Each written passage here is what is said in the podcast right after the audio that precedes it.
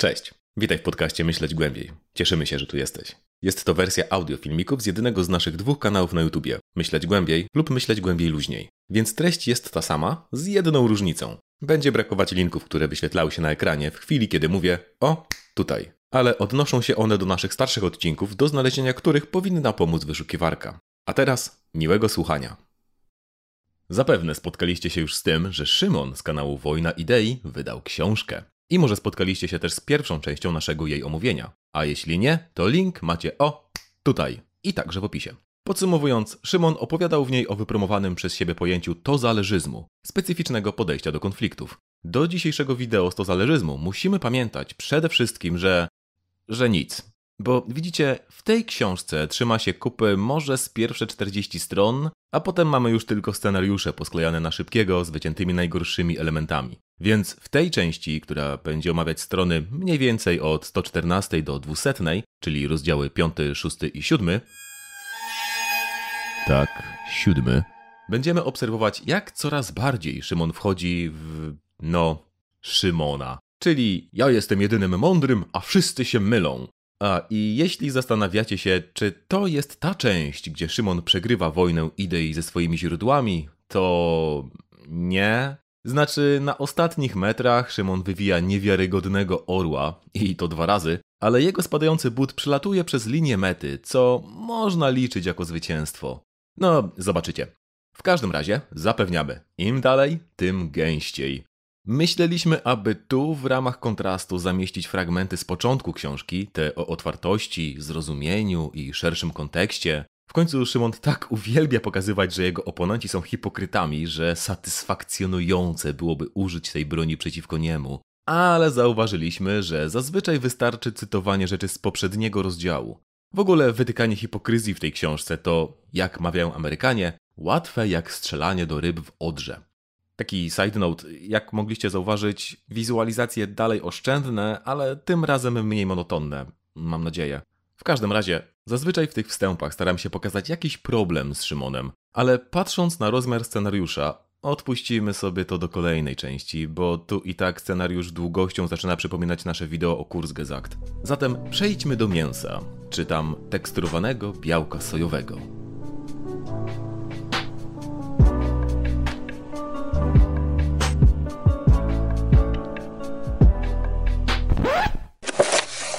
Ten rozdział Szymon poświęca na metody, jak nie złapać się na manipulacje, zarówno emocjami, jak i faktami.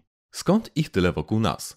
Wiadomości telewizyjne celują nie w ludzi sukcesu, którzy mogliby spożytkować swój czas na walkę ze społecznymi problemami, cokolwiek to miałoby znaczyć, a raczej szarego obywatela, który ma masę zmartwień, a teraz do kompletu dostaje emocjonalny przekaz skupiony na tragediach. Co gorsza, kiedyś taki przekaz byłby ograniczony tylko do wydań wiadomości lub gazet, a teraz, dzięki internetowi, możemy mieć go cały czas pod ręką. Co jeszcze gorsza, oczekuje się od nas, że będziemy mieli zdanie na każdy temat, nawet jeśli za bardzo się na nim nie znamy. A sekcje komentarzy w internecie zachęcają do przerzucania się takimi gotowymi opiniami. No, poza tym, że to mocna autokrytyka kanału Szymon Mówi, nie mamy szczególnych komentarzy dla tego rozdziału. To jeden z głównych motywów u Szymona, w sensie tej twórczości, która jest czymś więcej niż komentarzami, i akurat z tym się zgadzamy. Tak, to zjawisko istnieje i jest problemem. Następny podrozdział, dieta niskoinformacyjna, to jedno z rozwiązań tego problemu. Chodzi o podział informacji na dwie grupy. Pierwsza to informacje dotyczące spraw, na które mamy wpływ, takich jak decyzja o zainwestowaniu pieniędzy, diecie, wyborze miejsca zamieszkania czy głosowaniu. Druga grupa obejmuje wiadomości na temat dotyczące tego, co od nas niezależne. Czemu możemy jedynie się przyglądać, na przykład polityka zagraniczna, kondycja gospodarki, katastrofy naturalne czy wypowiedzi polityków. I większość informacji, które docierają do nas przez media tradycyjne i internetowe, pochodzi z tej drugiej grupy. Gdy uznajemy je za najistotniejszy element naszego dnia, stajemy się osobami reaktywnymi, angażującymi się. Nasze zaangażowanie jest jednak puste, nie ma żadnego realnego wpływu na wydarzenie, którego dotyczy, co może prowadzić do utraty poczucia kontroli, sensu czy siły. Dieta niskoinformacyjna to przyjmowanie tylko kluczowych informacji z tej pierwszej grupy, czyli szerokiego świata, bo na niego nie mamy wpływu. Zamiast tego powinniśmy się skupić bardziej na otaczającym nas świecie najbliższym. Tutaj następuje jakiś niespodziewany odskok w stoicyzm, czyli akceptację sytuacji. Na przykład stoimy w korku, to nie wkurzamy się, tylko spokojnie słuchamy audiobooka. Zaoszczędzoną w ten sposób energię powinniśmy zużytkować. Na przykład na budowanie głębszych relacji z drugim człowiekiem, znalezienie zrozumienia w przyjacielu, partnerze albo dobrym koledze z pracy, angażowanie się w życie lokalnej społeczności, udzielanie się w kwestiach dotyczących osiedla czy dzielnicy. Taka działalność jest o wiele więcej warta niż przejmowanie się kolejną kłótnią między politykami, która i tak nie wpłynie na przyszłość kraju. W każdym razie, działając oddolnie, możemy zmienić więcej niż próbując zmienić rzeczy niezależne od nas. I tutaj to już jesteśmy tak 50-50. Z jednej strony taka dieta bez wątpienia jest dobra, ale z drugiej chyba Szymon ją przecenia. I to znów dlatego, że u niego polityka to coś, o czym się gada, a nie coś, co ma realny wpływ na nasz świat. I dlatego też u niego katastrofy naturalne najwyraźniej nie mają wpływu na wybór miejsca zamieszkania. Kondycja gospodarki nijak się ma do tego, jak inwestować pieniądze, a polityka zagraniczna na kogo głosować. I okej, okay, to się zgadza dla pewnej grupy ludzi, ale nie jesteśmy pewni, jak duża jest to grupa. Jeśli kogoś polityka rzeczywiście nie interesuje, to lepiej, żeby sobie ją odpuścił. Ale problem w Polsce polega właśnie na tym, że za mało ludzi jest aktywnych politycznie. I samo słowo polityka kojarzy nam się z partyjnością. To trudny problem i dziedzictwo komuny, na które nie ma łatwego rozwiązania. Nie uważamy jednak, aby pomogło tutaj, że ludzie będą wiedzieć mniej o otaczającym nas świecie, a skupiać się na, nie wiem, poradnikach, jakichś top 10 miejsc do zamieszkania w Polsce, stan sierpień 2022. Ale jest jeszcze gorzej, bo z tego przebija jakiś fatalizm. Skoro nic nie możemy zrobić w sprawie, powiedzmy, przekrętów PiSu, to lepiej o nich nie czytać. Ale też musimy wiedzieć, na kogo głosować. Skąd? No, zapewne ze wzmożonego przekazu polityków tuż przed wyborami, czyli tego czasu, kiedy każdy z nich macha nam kiełbasą wyborczą przed nosem. To jednak taka sama spełniająca się przepowiednia. Mamy nieoczytanych, biernych obywateli, którzy stają się aktywni tylko kiedy politycy im każą co oczywiście prowadzi do polaryzacji i niemożności dogadania się, bo ludzie nie mają rozeznania we wspólnej przestrzeni uzgodnionych faktów, a tu zbliżają się wybory, więc trzeba nadrobić ostatnie 4 lata polityki. A skoro nie mamy zgody co do tego, czym jest rzeczywistość, wiecie, ta rzecz, która u Szymona nie istnieje, to obie strony mogą mieć rację. I tak to się napędza. Zamiast działać i edukować się, to gadamy coraz więcej i coraz zacieklej o niczym a dokładnie o tym, co nam politycy wrzucą. I jakimś zbiegiem okoliczności to są zawsze tematy, które Szymona kręcą i na których zgarnia kliki. A to aborcja, a to uchodźcy, a to szczucie na LGBTQ. Ciekawe, czy zachęcałby do takiej pasywności, gdybyśmy mieli rząd lewicowy. Hmm. W każdym razie. Szymon co prawda nakłania do działania, ale tu widać echa Petersonowskiego Zanim zechcesz zmieniać świat, posprzątaj swój pokój. Tyle, że to nie jest takie proste. Mamy masę problemów systemowych, których nie rozwiążemy w swoim najbliższym otoczeniu. Dodatkowo te dwie skale nie muszą się kłócić, bo kiedy uczestniczymy w szerokiej walce politycznej, to możemy nawiązać przyjaźnie, które potem pojawią się w naszym otoczeniu. Na przykład, jeśli pomożemy jakimś konkretnym ludziom w organizowaniu jakiejś konkretnej demonstracji w sprawie ogólnokrajowej, jak aborcja, lub ogólnoświatowej, jak kryzys klimatyczny, to ci ludzie pojawią się w naszym otoczeniu. Sorry, że ciągle wracamy do tych przykładów, ale sufrażystki nie wywalczyły prawa głosu dla kobiet uczestnicząc tylko w spotkaniach rad osiedlowych, a czarni w USA nie uzyskali równouprawnienia walcząc tylko o desegregację u siebie w dzielnicy. Tyle, że no, problemy ogólnopaństwowe Szymona nie dotykają. Nie jest dyskryminowany jako biały, Polak, facet i katolik. No, nie licząc tego bardzo realnego zagrożenia przymusowym leczeniem psychiatrycznym wierzących. Więc, no, nie widzi tych problemów. Dlatego dopuszczanie do głosu mniejszości jest takie ważne. One mają problemy, których my nawet nie podejrzewamy, a odbijają się na nas wszystkich. I dlatego będziemy to powtarzać do znudzenia. Dobra, następne. W kolejnym podrozdziale, jak rozpoznać fake news, Szymon podaje przykład fejka, na którego prawie złapał się w 2018 roku, że Facebook nie dopuszcza krytykowania polityki migracyjnej.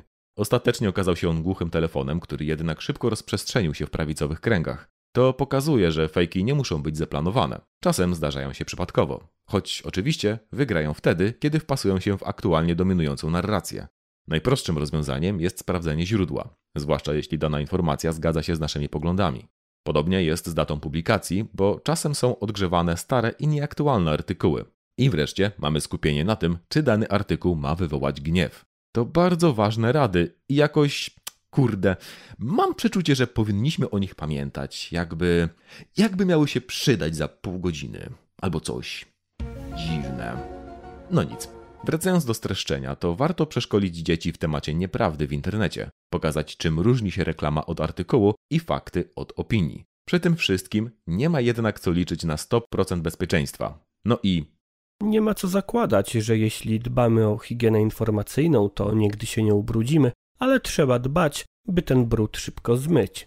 Jeśli sami udostępniliśmy coś, co okazało się nieprawdziwe lub nie do końca prawdziwe, warto po prostu to usunąć lub opatrzyć dodatkowym wyjaśnieniem.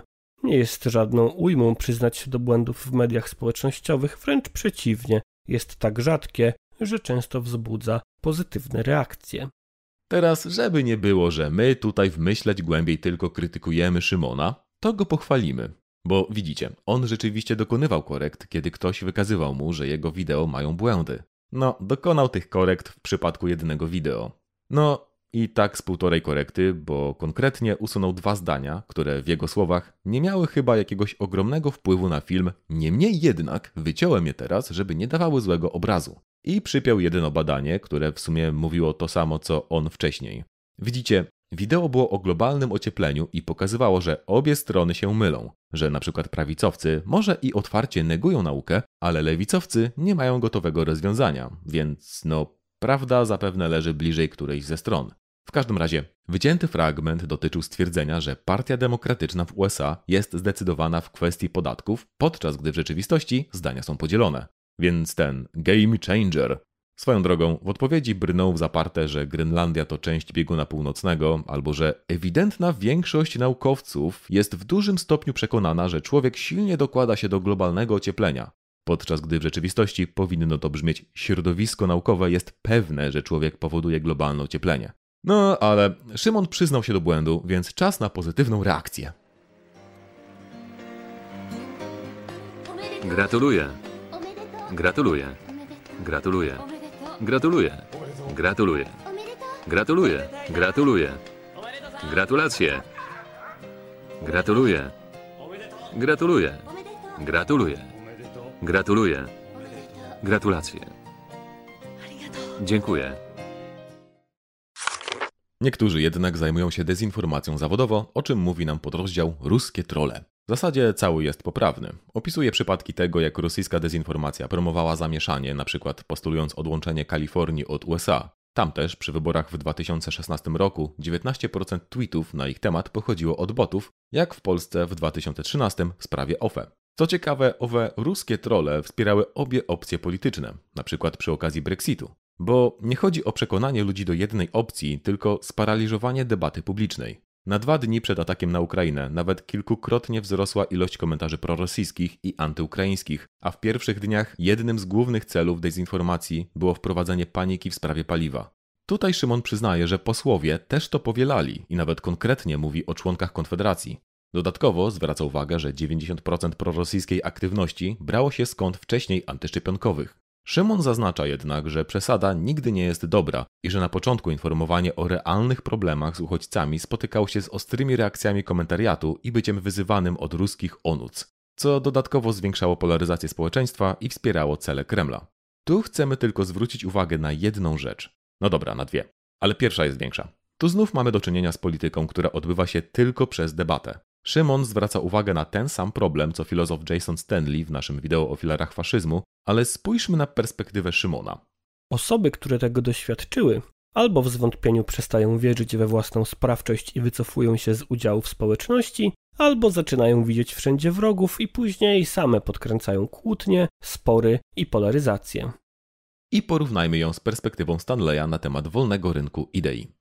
Aby taki wolny rynek miał działać, wszyscy powinni posiadać wspólne, elementarne założenia dotyczące świata. Jednak współcześni propagandziści, jak na przykład rosyjska stacja RT, odkryli, że łatwo te założenia zaburzyć, prezentując całą kakofonię głosów od prawa do lewa, bez żadnej weryfikacji, czy są prawdziwe, czy nie.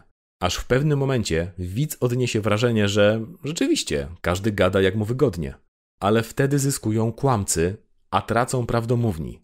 Jeśli mamy dyskutować o skutecznej polityce covidowej, a jeden z rozmówców uważa, że WHO jest opłacane przez iluminatów, aby zdepopulować Słowian, no bez wspólnych założeń na temat świata z takiej rozmowy nic, ale to nic nie wyniknie. Widzicie różnicę, nie? U Stanleya podstawowym warunkiem dyskusji musi być zgoda na temat jakichś elementów prawdy. Jak to napisał w swojej książce, nawet pojedynki muszą mieć zasady. U Szymona nie ma takiego warunku. Po prostu musimy próbować się dogadywać w oparciu o. E, nie wiem.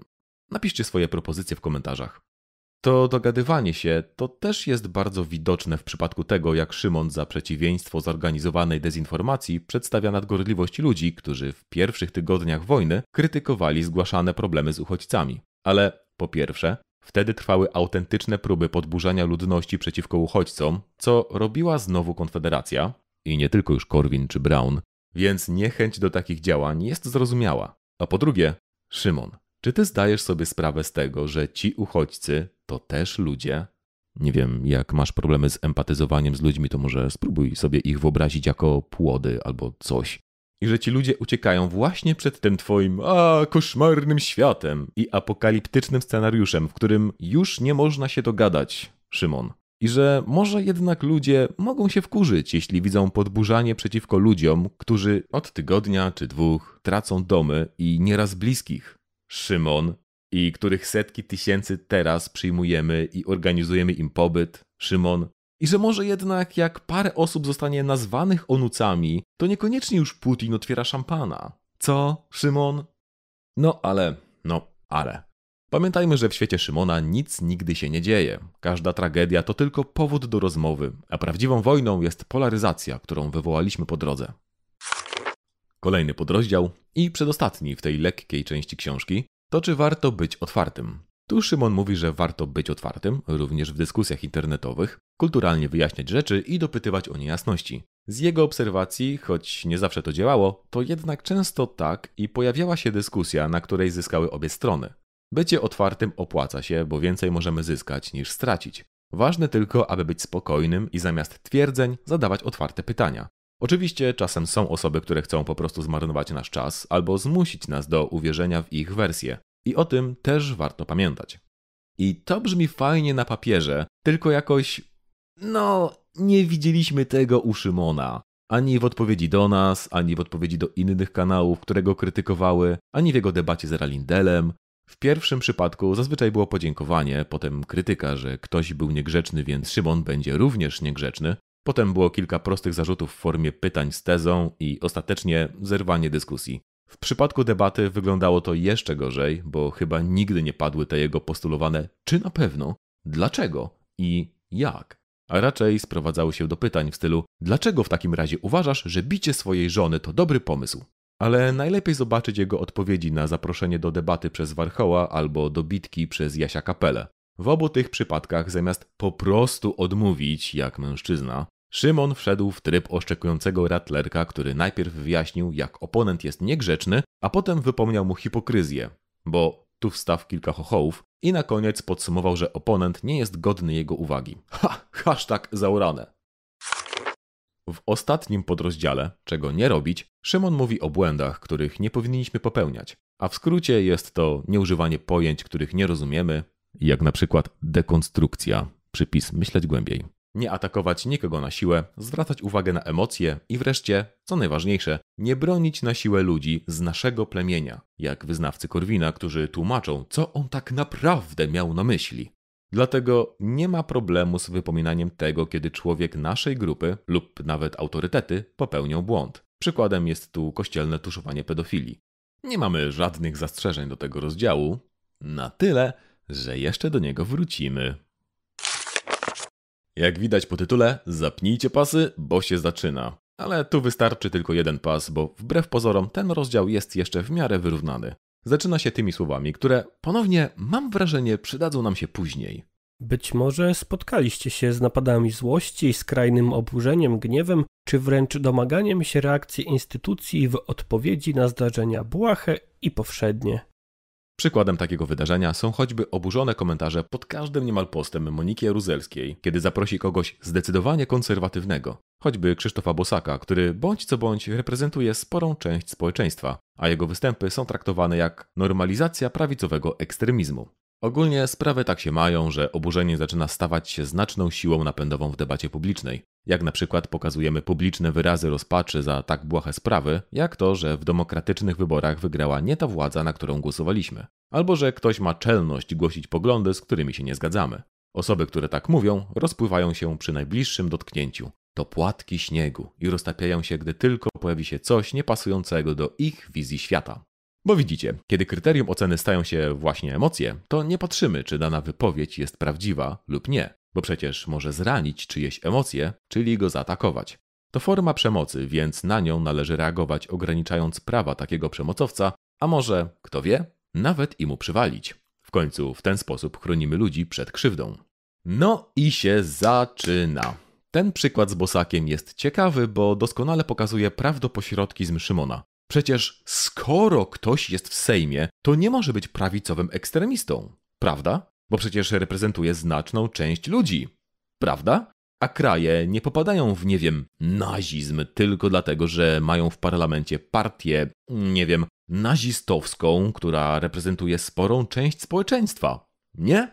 Kraje popadają w nazizm, jak pamiętamy z pierwszego odcinka, kiedy ludzie nie mogą się dogadać, albo coś. Więc nie wiem, może Jaruzelska powstrzymuje nasze popadnięcie w barbarzyństwo, bo pokazuje, że z tymi ekstremistami można rozmawiać. No, może nie tyle rozmawiać, co pozwalać im się wypowiedzieć, bo to nie jest tak, że ona jakoś zmienia ich opinię albo wystawia ich bzdury na próbę.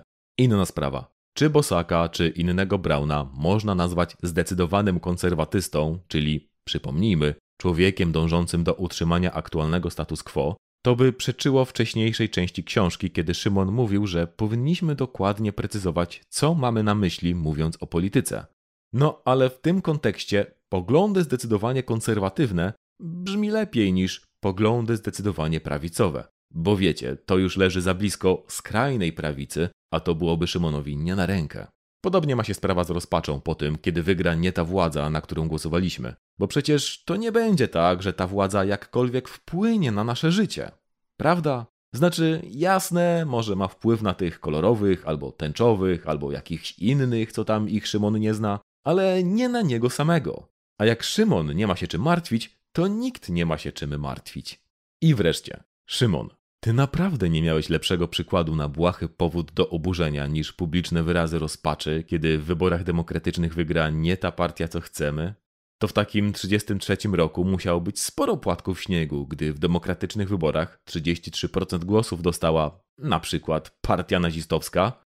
Tak, tak się te płatki poroztapiały, że potem cały kraj przestał się dogadywać. Ale widzicie, tu jest coś jeszcze bardziej podłego, co będzie stanowiło podstawę sporej części książki dalej.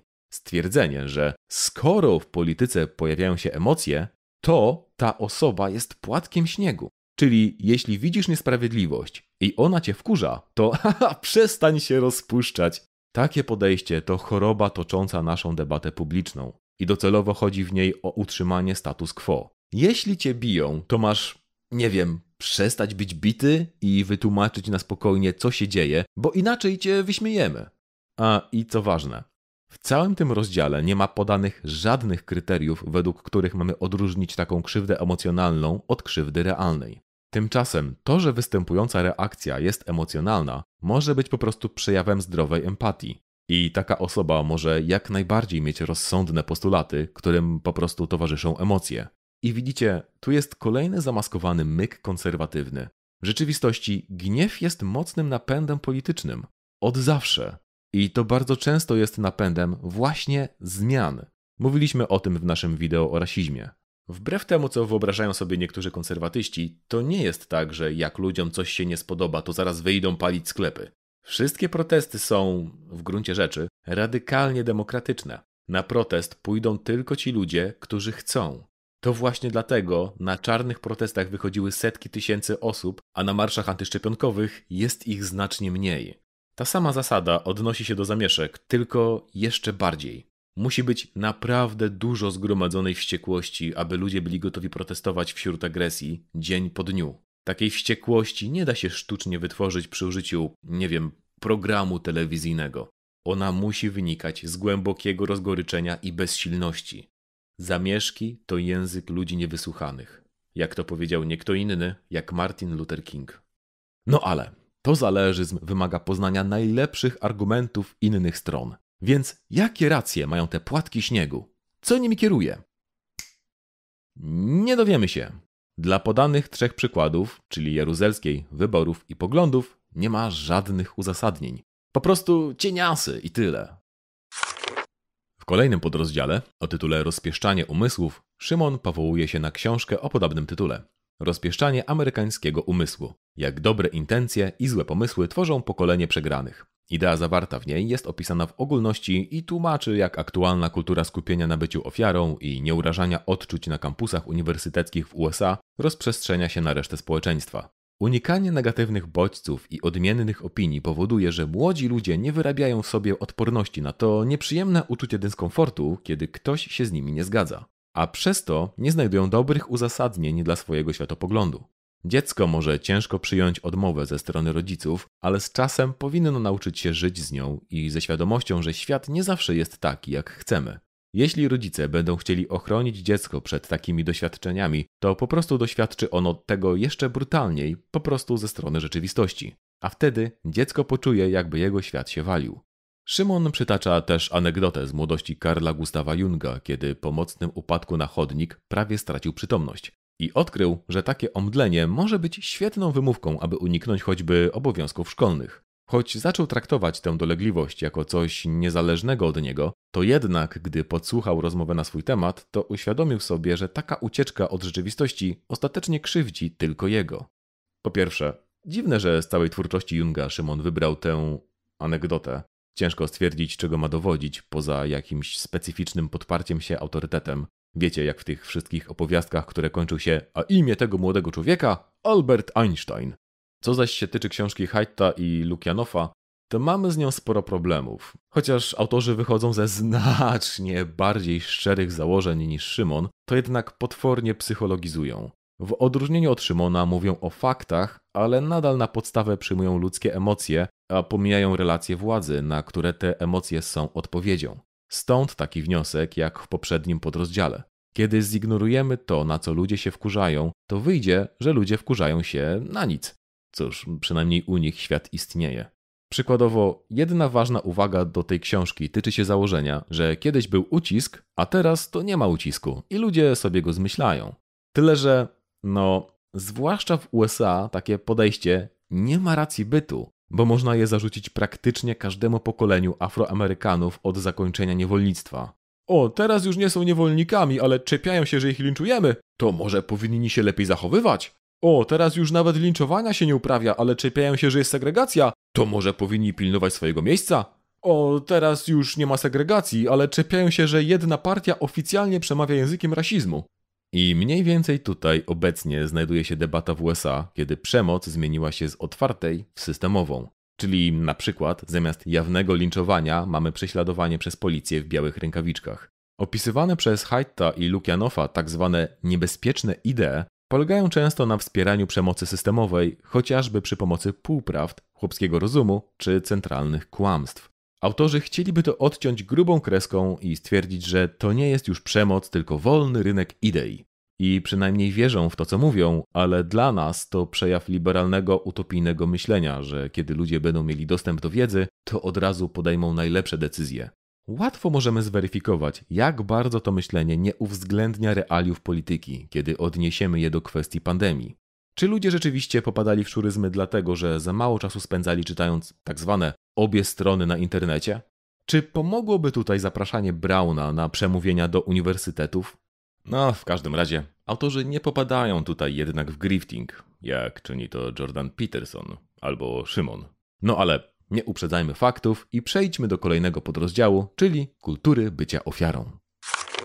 Empatia jest rzeczą ludzką, a odruch pomagania ofierze i podejrzliwość wobec prześladowcy to jeden z podstawowych mechanizmów utrzymywania stabilności naszych struktur społecznych. Jednak to podejście ostatnio zaczyna być cynicznie wykorzystywane, a ludzie celowo kreują się na ofiary lub pokazują, że rzekomo kogoś chronią. Na przykład w 2017 roku 6% amerykańskich nastolatków było nękanych na internecie przez samych siebie, wypisując do siebie nienawistne wiadomości z innych kont. Dążenie do ochrony ofiar może jednak być szkodliwe, gdy porzucimy przy tym takie wartości jak prawda, tak ważna w tej książce, czy sprawiedliwość, bo wtedy tworzy się konkurs na to, kto jest najbardziej poszkodowany. Szymon jako przykład podaje tutaj sytuację rzekomego usiłowania zabójstwa aktywisty kolektywu Stop Bzdurom, którego ktoś miał próbować wepchnąć pod tramwaj. Jednak nie znaleziono dowodów, aby takie wydarzenie miało miejsce. Zakład Transportu Miejskiego nie znalazł nic takiego na monitoringu pojazdów, a ostatecznie prokuratura odmówiła wszczęcia śledztwa. W wyniku tego jednak na zrzutkę kolektywów płacono jeszcze kilkadziesiąt tysięcy złotych. Szymon przytacza też filozofa Sławoja Żiżka, który w swojej najsławniejszej książce Wzniosły obiekt ideologii opisuje mechanizm, według którego wiara w ideologię nie tyle została zniesiona, co, i tu autor opiera się o psychoanalizę Lakana, uległa swoistej... nie, no dobra, wkręcam was. Jaka tam książka Żiżka, ludzie! Szymon po prostu przytacza kawał Żiżka, z którego wynika, że samo poniżanie tak naprawdę umożliwia nam napominanie innych oraz anegdotę, w której ktoś określił się jako Indianin, a został poprawiony przez białego, że się tym również samo poniża. Wreszcie Szymon zamyka podrozdział tym, że internet to wszystko ułatwia. Nie tylko szybko możemy pokazać wsparcie przy pomocy lajka, ale też równie łatwo możemy znaleźć dowody tego, że jacyś oni prześladują gdzieś naszych, a potem je zamieścić i samemu zyskać parę lajków.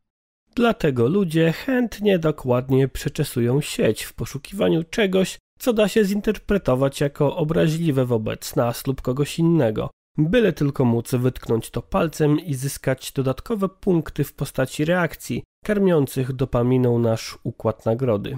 Generalnie to trudno tutaj coś powiedzieć, bo wszystko jest opisane bardzo ogólnie, poza tym, że znowu lewica głupia i patrzcie, nawet sam Żyżek tak mówi. Czy takie zjawisko występuje? Owszem, czy jest nowe? Cóż, patrząc na chrześcijańskich męczenników czy samo okaleczających się żebraków, miała miejsce co najmniej od starożytności. Ale ten podrozdział zrobi się ciekawy lub niefortunny, gdy spojrzymy na następny. Wraz z podrozdziałem Kultura anulowania wchodzimy już w centralną wojnę idei, bo to hasło jest szeroko propagowane przez amerykańską prawicę. Pewnie zrobimy o tym cały odcinek, bo warto się przyjrzeć tej kwestii, no, głębiej, Póki co jednak skupmy się na tym, co mówi Szymon. Przytacza taką definicję.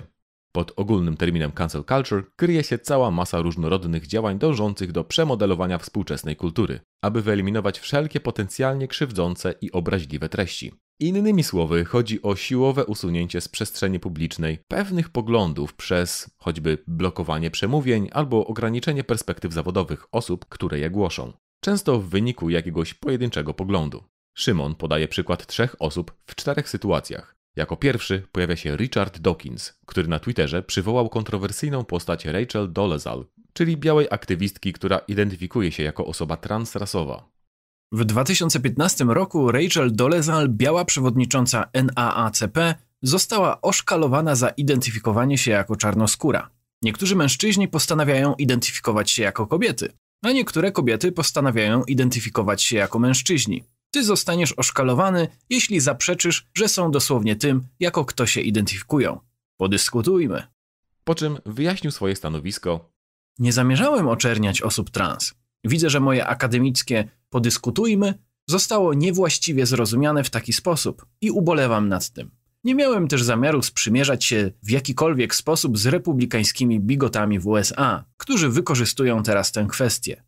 Jednak to nie wystarczyło. Amerykańskie Towarzystwo Humanistyczne odebrało nadany mu tytuł humanisty roku 1996 za poniżanie grup marginalizowanych. Opinia publiczna nie miała problemu z jego wcześniejszymi uwagami, jak to, że wiara jest jedną z najgorszych rzeczy na świecie, porównywalną do wirusa ospy, jednak trudniejszą do wytępienia.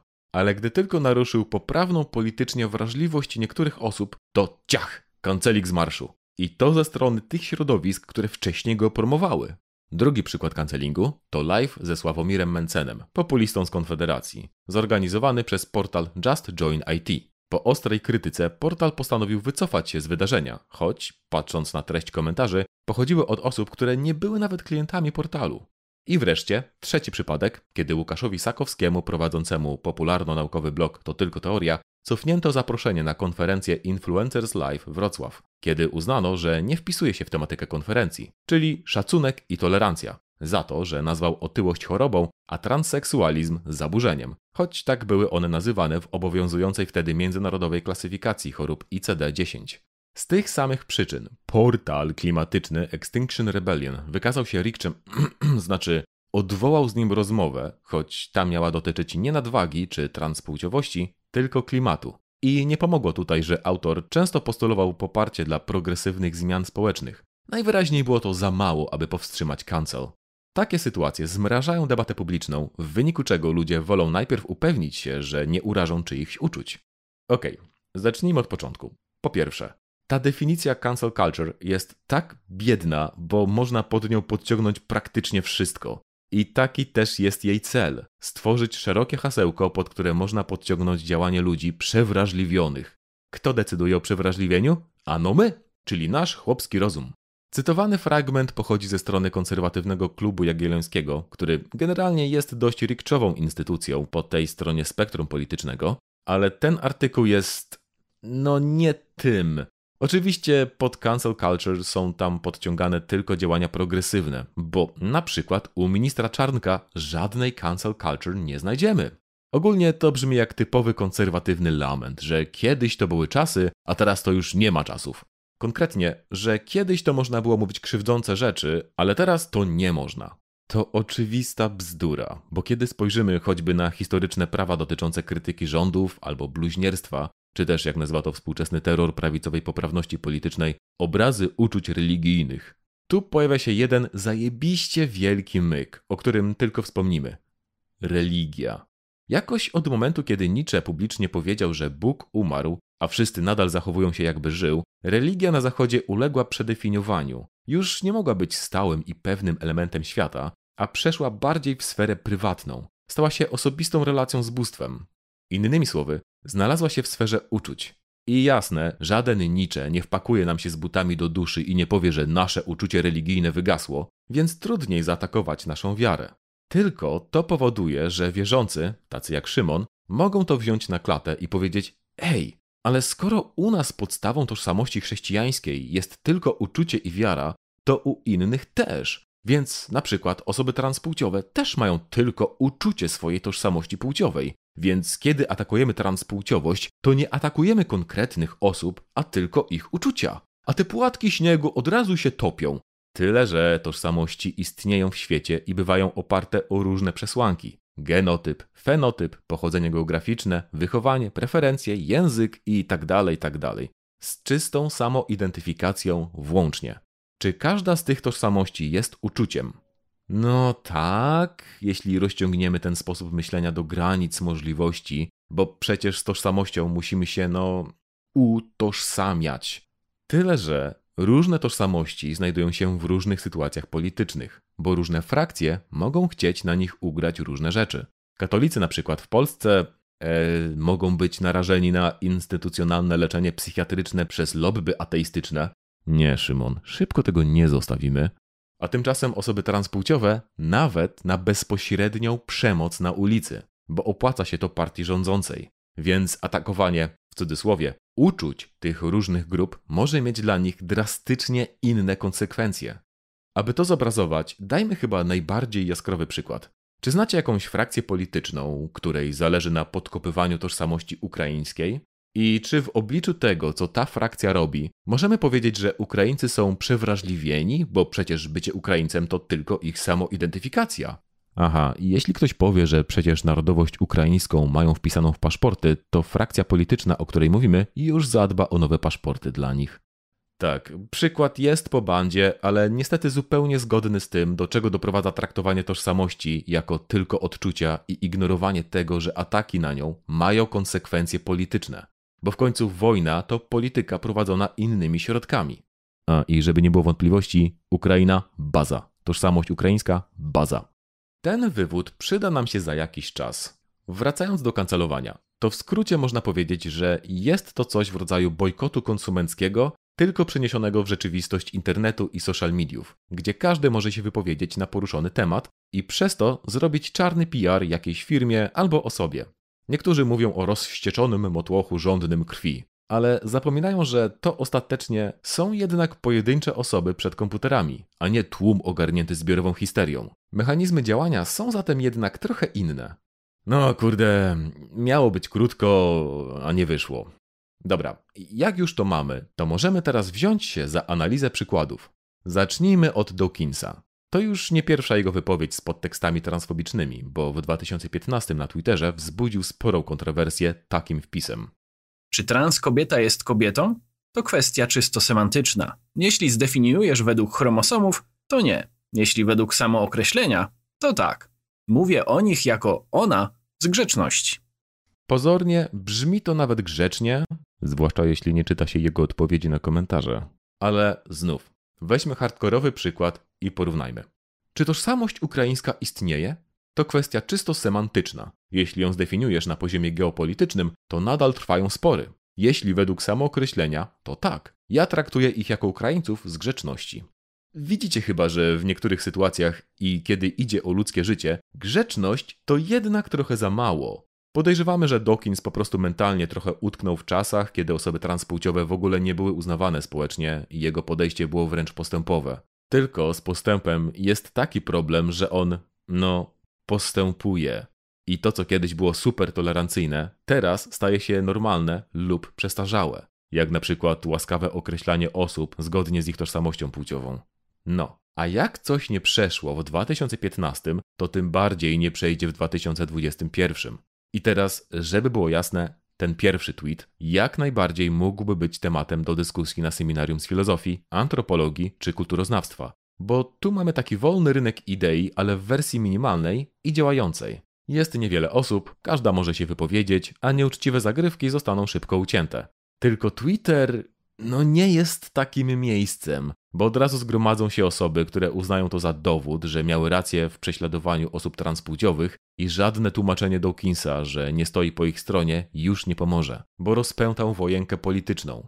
Podejrzewamy, że Dawkins nie do końca rozumie podział między dyskusją akademicką i publiczną, ale no, nie zwalnia go to z odpowiedzialności za takie słowa. Zwłaszcza, że kurde, trochę już żyje i pracuje jako popularyzator nauki, więc miał czas to ogarnąć.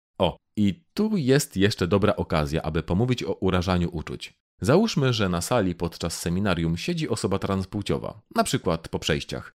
Dyskusja automatycznie zmienia charakter, bo z jej perspektywy wszyscy sobie akademicko rozważają o jej prawie do istnienia. Zwłaszcza, że niedawno jej transpłciowy przyjaciel odebrał sobie życie po tym, jak został wyrzucony z domu. Albo znów przykład hardkorowy. Na sali jest uchodźca z Ukrainy, którego ukochana ciotka z młodszymi siostrzeńcami nadal znajdują się w okupowanym mieście. I właśnie odbywa się dyskusja na temat tego, jaki procent cywili może umrzeć z głodu, aby to była zbrodnia wojenna lub nie. 10 czy 20? No i czy na przykład dzieci powinny być liczone podwójnie? Czy to będą urażone płatki śniegu, czy zwyczajna ludzka empatia? No chyba większość z nas powie, że to drugie. A pozostali, weźcie, spauzujcie to wideo i zastanówcie się porządnie nad sobą. Przede wszystkim zadajcie sobie jedno zajebiście ważne pytanie. Ile osób jesteście gotowi zaprosić na 14 urodziny? Aha, jeszcze odnośnie tej osoby transrasowej. W skrócie, problem polega na tym, że bycie osobą czarnoskórą w Ameryce wiąże się ze sporym bagażem, którego biała osoba nie nosi. Więc można powiedzieć, że ktoś taki przychodzi sobie trochę na gotowe. Plus dużo naleciałości kulturowych, jak to, że pociemnianie sobie cery, aby uchodzić za osobę czarnoskórą, jest powszechnie kojarzone z tak zwanym blackface i minstrelsami czyli XIX-wiecznymi amerykańskimi kabaretami, gdzie biali aktorzy przebierali się za czarnych, aby pokazać jak ci są głupi, leniwi i agresywni. Czyli no, generalnie poziom polskich kabaretów. Szymon w swojej książce pomija kwestię poprzednich wypowiedzi Dawkinsa i sugeruje, że to odwołanie nagrody przez Towarzystwo Humanistyczne wynikało tylko z jednej wypowiedzi, a nie dłuższej perspektywy.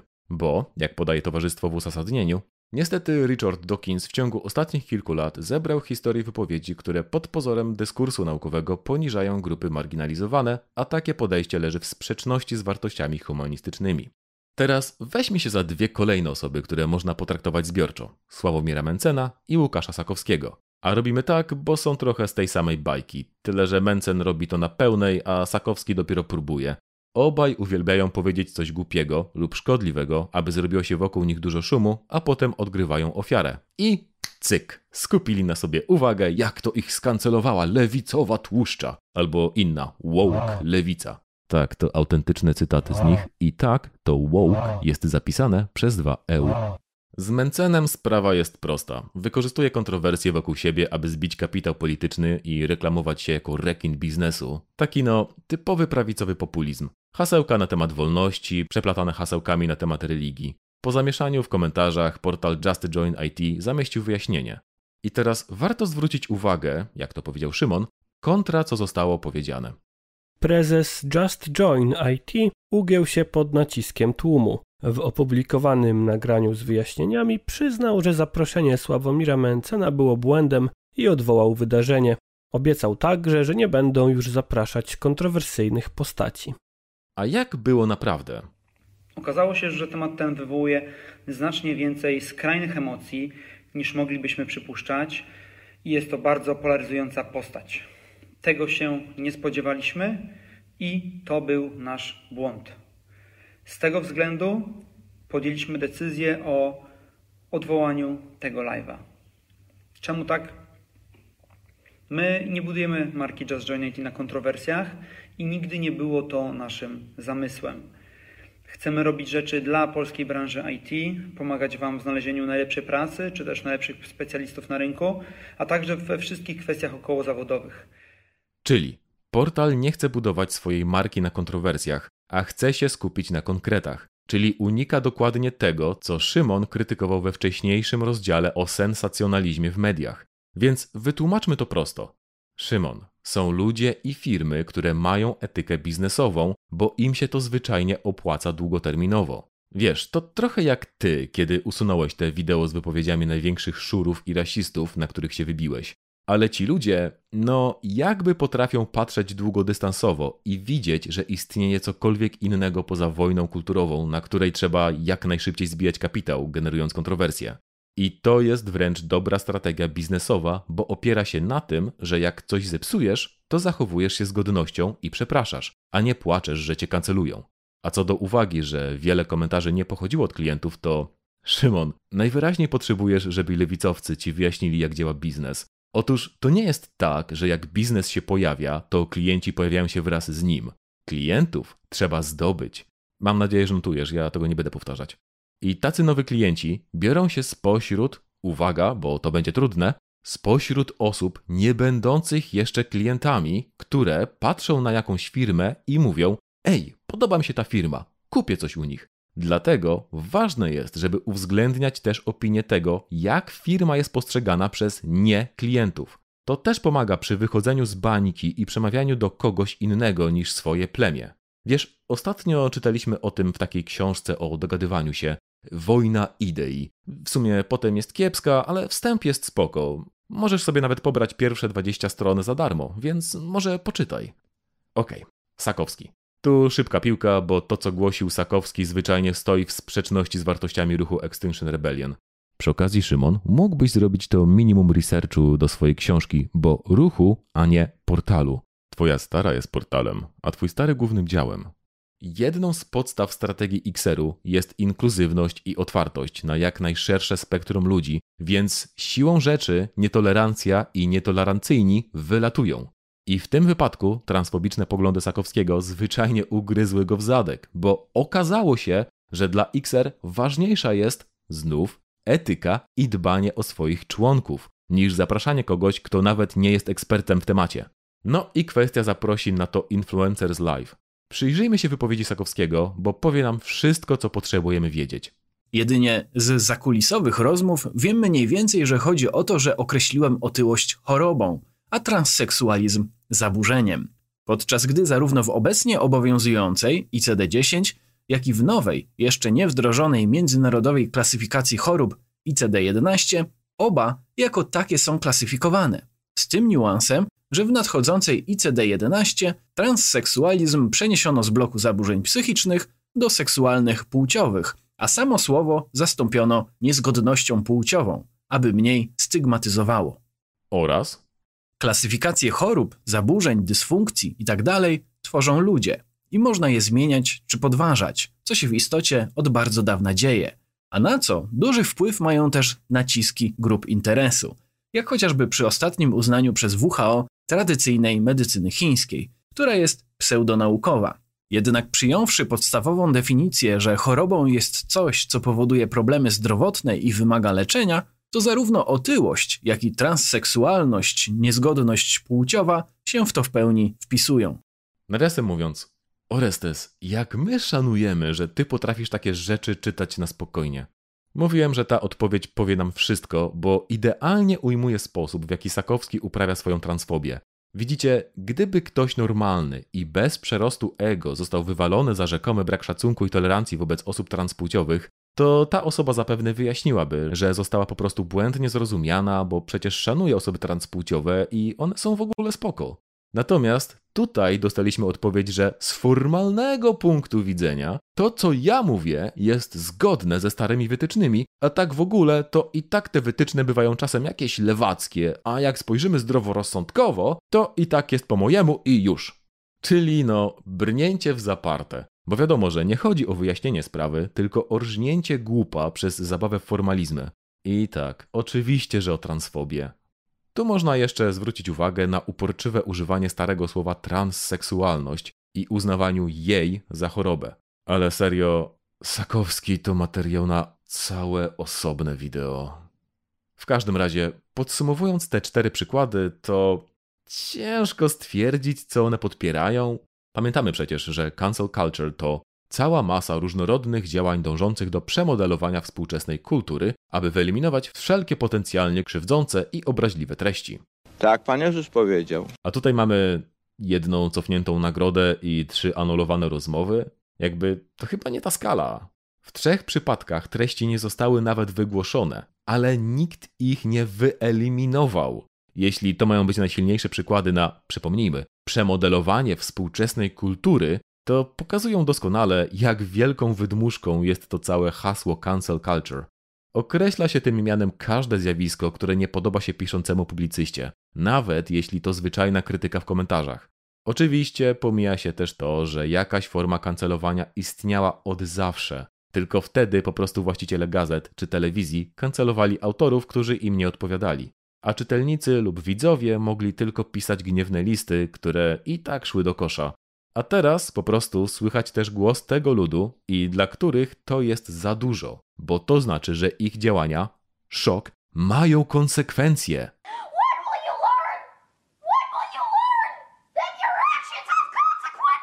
A i pamiętacie poprzedni rozdział o ofiarach?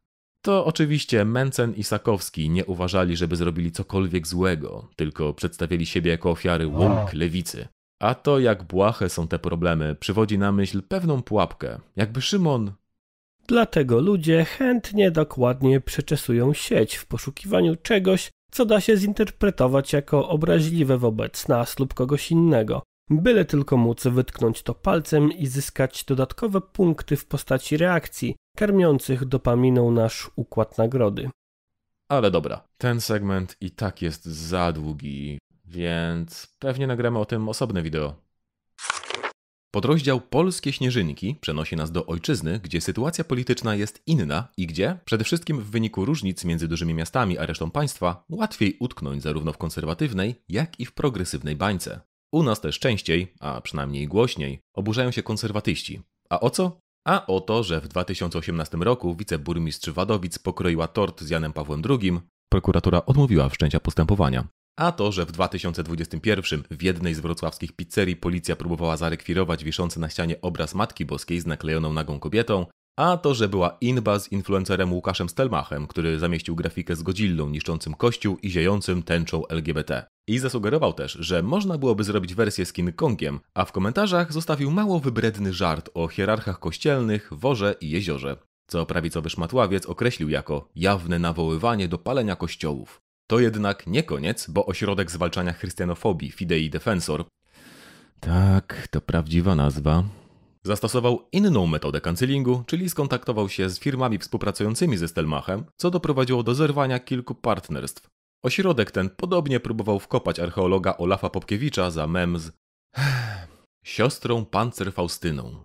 Ostatnim przykładem jest Fundacja Kai Godek i jej projekt Stop LGBT, który miałby, m.in., zabraniać zgromadzeń propagujących orientacje inne niż heteroseksualna. Podpisy pod tą inicjatywą były zbierane w co najmniej kilkudziesięciu parafiach. Szymon jednak zaznacza, że niektórzy duchowni byli krytyczni wobec tej inicjatywy, wymienia ich z nazwiska i przytacza ich słowa. Na koniec Szymon zauważa, że polscy konserwatyści potrafią kopiować zachowania swoich ideologicznych wrogów i dochodzi do wniosku, że być może ci ludzie nie mają nic przeciwko samym metodom cancelingu, a tylko przeszkadza im, że to oni są na celowniku. O, to jest powiedziane w sumie bezstronnie, zwłaszcza ta ostatnia uwaga. Prawda? Prawda? No właśnie, kurde, nie do końca. Bo mamy taką dziwną sytuację, że chociaż poprzedni podrozdział opisywał działania środowisk progresywnych, a trzy z czterech przykładów miały miejsce w Polsce, to jednak wszystkie z nich były o wiele bardziej błahe.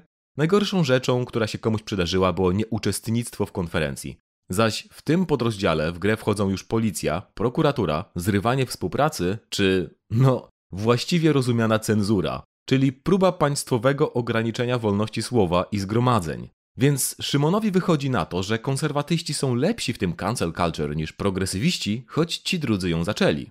Tylko widzicie, nie. Cały myk polega na tym, że najpierw Szymon wymyślił sobie cancel culture, czyli łatkę od czapy, która nic nie znaczy, i przykleił ją progresywistom, a potem w innym wideo wyszło mu, że konserwatyści są w tym lepsi, więc powiedział, że nie mają problemu z używaniem narzędzi wroga. Tylko, że no, one nigdy nie były narzędziami wroga, Szymon. Sam sobie to założyłeś, papugując po prawicowych propagandystach.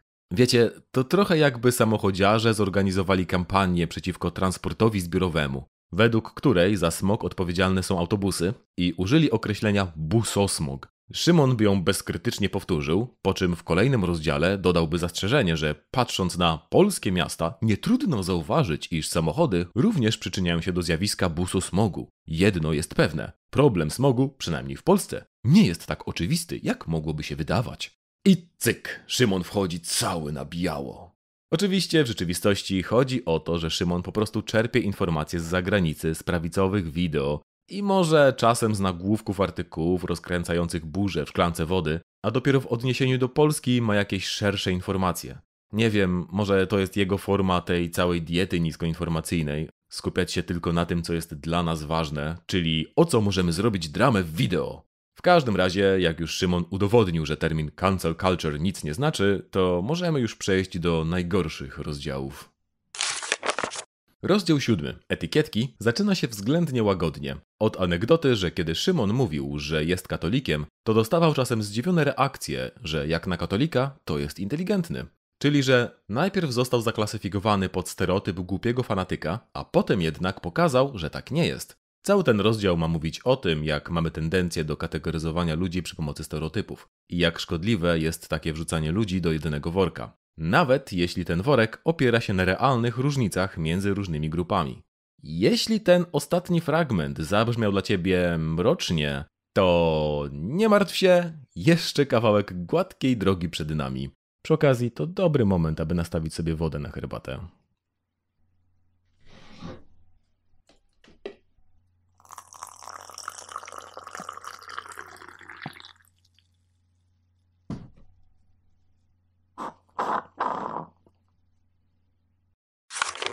Okay. następny podrozdział opisuje błąd logiczny zwany bulweryzmem. Od imienia fikcyjnej postaci Ezekiela Bulwera z eseju Cliva Stablesa Lewisa. W skrócie, błąd polega nie na atakowaniu samych racji przeciwnika, a na powiedzeniu, że się myli, a potem pokazaniu, jakie jego cechy spowodowały ten błąd. W eseju pada przykład zdania: Och, mówisz tak, bo jesteś mężczyzną. Od roku 1941, w którym ten esej został napisany, ta strategia stała się wręcz elementarną w debacie publicznej. Szymon podaje tutaj przykład zdania: Szczepionki nie powodują autyzmu, którego prawdziwość lub fałszywość jest zupełnie niezależna od tego, jaki interes może mieć osoba je wypowiadająca. Owszem, dla producenta szczepionek przekonanie do tego ludzi może się wiązać z korzyściami finansowymi, ale to nadal nie zmienia faktu nieistnienia związku przyczynowo-skutkowego między szczepionkami a autyzmem. Czyli jeśli twierdzenie jest prawdziwe, to motywy nie grają roli. Natomiast jeśli ustalimy, że twierdzenie jest fałszywe, to wtedy możemy sprawdzić, dlaczego ta osoba tak mówi i czy świadomie, czy nie. W podrozdziale poruszana jest jeszcze druga kwestia tożsamości. Otóż żadne z nas nie ma tylko jednej tożsamości. Jasne, ktoś może być gejem, ta orientacja jest dla niego ważna i ma w związku z nią interesy, przykład publicznego jej wyrażania, ale raczej nie chciałby, aby ograniczyć go tylko do bycia gejem. To tylko część jego tożsamości. Dlatego nie możemy traktować ludzi jak tylko reprezentantów jakiejś grupy. I teraz linia ataku Szymona będzie dwojaka. Po pierwsze, za każdym razem, kiedy traktujemy ludzi jako reprezentantów grupy, popełniamy bulweryzm. Po drugie, nie możemy traktować ludzi jako reprezentantów grupy, bo nie każdy ma tylko jedną tożsamość. Okej, okay. bulweryzm to autentyczny wybieg retoryczny. Niestety ten esej kiepsko się zestarzał przez te 80 lat. Owszem, przykład ze szczepionkami jest wyraźny, ale to właśnie jego problem. Bo widzicie, zazwyczaj w debacie publicznej nie chodzi o kwestie, które można byłoby tak łatwo rozwiązać badaniami. Żeby nie szukać daleko, wystarczy zacytować sam esej. Dla mnie bulweryzm działa w każdym sporze politycznym. Kapitaliści muszą być kiepskimi ekonomistami, ponieważ wiemy, czemu chcą kapitalizmu. A podobnie komuniści muszą być kiepskimi ekonomistami, ponieważ wiemy, czemu chcą komunizmu. I tak mamy bulwerystów po obu stronach. W rzeczywistości oczywiście błędne są albo doktryny kapitalistów, albo komunistów, albo obie. Ale prawdę i fałsz można poznać tylko przez rozumowanie, a nie przez poniżanie psychiki oponenta. Na czym miałoby polegać fałszowanie doktryn kapitalizmu czy komunizmu? W jaki sposób można byłoby obie zbadać rozumowo, aby ostatecznie je obalić? Zresztą wystarczy spojrzeć na YouTube'a, tu co minutę obalana jest jedna albo druga. Więc problem może polegać na braku kryteriów, ale może się też okazać, że zarówno kapitalizm, jak i komunizm są prawdziwe. Po prostu każde według swoich kryteriów, które są ze sobą fundamentalnie niezgodne. Patrz choćby hasło każdemu według potrzeb, od każdego według możliwości. Dobre w komunizmie, a złe w kapitalizmie. Więc nie możemy tutaj rozumowo ustalić, czy to hasło będzie prawdziwe lub nie. Dużo słów, aby powiedzieć, nie wszystkie kwestie mają logiczną wartość prawdy lub fałszu, a na pewno już nie mają jej ideologię. Więc zastosowanie bulweryzmu jest bardzo, ale to bardzo ograniczone, głównie do kwestii, gdzie posiadamy narzędzia empirycznej weryfikacji, co do których zgadza się zdecydowana większość społeczeństwa, jak konsensus naukowy. A teraz weźmy się za tę drugą sprawę, czyli czy powinniśmy traktować ludzi jako jednostki, czy jako grupy? Bo to jest, no, jedno z najgłupszych twierdzeń w całej tej książce. Przede wszystkim, to nie jest rozłączna alternatywa, w której możemy mieć albo A, albo B. Po drugie, Szymon chce tutaj wyrzucenia przez okno e, praktycznie całej socjologii i zastąpienia jej jakąś monadologią, która bada każdego pojedynczego Polaka jako absolutnie unikalną jednostkę? A nie, czekaj, nawet nie Polaka, bo chociaż jedną z moich tożsamości jest bycie Polakiem, ale ani ja, ani nikt nie jest tylko Polakiem. W końcu nawet papież Polak był w równym stopniu Polakiem co papieżem. Czy bardziej papieżem niż Polakiem? Czy Polakiem niż papieżem? Karol. Więc traktowanie ludzi jako Polaków nie ma sensu. Widzicie chyba ten absurd. To oczywiście ogromny chochoł. Nikt nie postuluje, że przynależność do grupy czy klasy społecznej całkowicie eliminuje jednostkowość. Bardzo dobrą metaforą dla rozumienia tego typu analizy klasowej może być wiatr. To, że wiatr wieje, powiedzmy na południe z prędkością 10 metrów na sekundę, nie oznacza jeszcze, że każda cząsteczka powietrza przesuwa się na południe z prędkością 10 metrów na sekundę, a że po prostu taka jest ogólna tendencja. Pojedyncze cząstki mogą poruszać się w innym kierunku i z inną prędkością. Tylko widzicie, taki hiperindywidualizm to jest też stary wybieg konserwatywny, bo wtedy można pokazać, że skoro jakiejś jednostce z tej grupy się udało, to że może udać się też wszystkim, jeśli tylko wezmą się za siebie, będą wcześniej wstawać i zostawać po godzinach. A to, że jakaś grupa jest uciskana, to nic nie znaczy, bo grupy nie istnieją. I w tym momencie możemy blokować wszystkie zmiany społeczne. Mówi się, że pasażerowie chcą szybszej kolei? To bzdura, bo przecież nie każdy jest pasażerem cały czas, a nazwanie kogoś pasażerem wręcz ujmuje mu godności. Rzeczywistości jednak każdy jest indywidualną jednostką, więc nie da się wykluczyć, że ktoś może na przykład po prostu rozkoszować się jazdą, więc paradoksalnie taka osoba skorzystałaby bardziej na wolniejszej kolei, a próby narzucenia mu siłą jakiegoś rozwiązania w rzeczywistości go unieszczęśliwiają. Co Szymon proponuje zamiast? Ano nic. Bo tak samo jak płotek Chestertona z poprzedniej części, to nie ma być rozwiązanie, tylko sposób na zaoranie lewaków. Bo oczywiście Szymon będzie stosował ten argument bardzo, ale to bardzo wybiórczo. Dobra, ale teraz wisienka na torcie, czyli podsumowanie tego podrozdziału. Gdybyśmy uznali, że definiuje nas tylko jedna tożsamość, wskutek tego przestalibyśmy postrzegać ludzi jako odrębne, samostanowiące byty, ale sprowadzilibyśmy człowieka do roli reprezentanta grupy, będącego jedynie wyrazem jej celów i dążeń. Zaczęlibyśmy postrzegać jednostki jako puste nośniki zestawu cech i zachowań powiązanych z grupą, a przez to zaakceptowalibyśmy ideę zbiorowej odpowiedzialności i cały szereg innych zjawisk znanych z historii dwudziestowiecznych totalitaryzmów. Czyli, pomijając, że nikt poza Szymonowym chochołem tak nie uważa, usłyszeliście to tutaj. Socjologia to dosłownie Hitler. I jak tam ten bulweryzm? Zmalał? Urósł? Następny podrozdział, oni wszyscy są tacy sami, mówi o specyficznym błędzie poznawczym. Te grupy, które znamy, są dla nas zróżnicowane, zaś grupy obce jednorodne, choć powinniśmy być w stanie sobie wyobrazić, że inne grupy są równie skomplikowane jak nasza. I teraz następuje to, co zapowiadaliśmy w pierwszej części. Te trzy strony. Szymon podaje przykład tego, jak błędnie bywa interpretowana islamska koncepcja takija. Memy i hejtowe strony sugerują, że jest to dozwolenie na okłamywanie niewiernych, więc jeśli na przykład jakiś muzułmanin sprzeciwia się islamskiemu terroryzmowi, to może znaczyć, że zwyczajnie kłamie, a tak naprawdę terroryzm popiera. W rzeczywistości ta kija ma zastosowanie w sytuacjach, kiedy przyznanie się do swojej wiary może spowodować prześladowanie na tle religijnym. Wtedy muzułmanin może rzeczywiście ukryć swoje wyznanie. Oczywiście to nie jest takie proste. I teraz, choć często Szymon mówi, że to nie jest takie proste w ramach tej klauzuli Szymona, czyli do pochronu, tym razem rzeczywiście tłumaczy, dlaczego to nie jest takie proste. Pojęcie pochodzi z wewnętrznej polityki między wyznaniami, a islam nie ma jakiegoś odgórnego autorytetu jak u katolików Watykan, który mógłby podać jedyną słuszną definicję, więc obowiązują różne interpretacje takii. I te trzy strony są dobre, z odwołaniami do historii, bez chłopsko-rozumowych przemyśleń,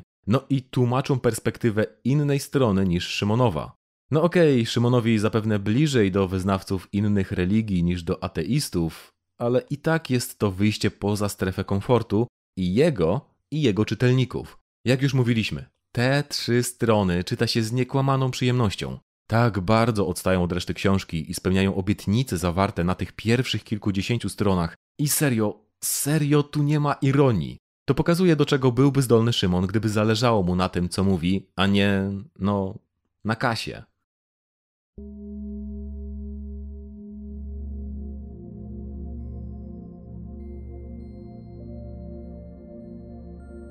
I teraz, kochane i kochani, pobądźmy chwilę w tej energii, spokoju i akceptacji.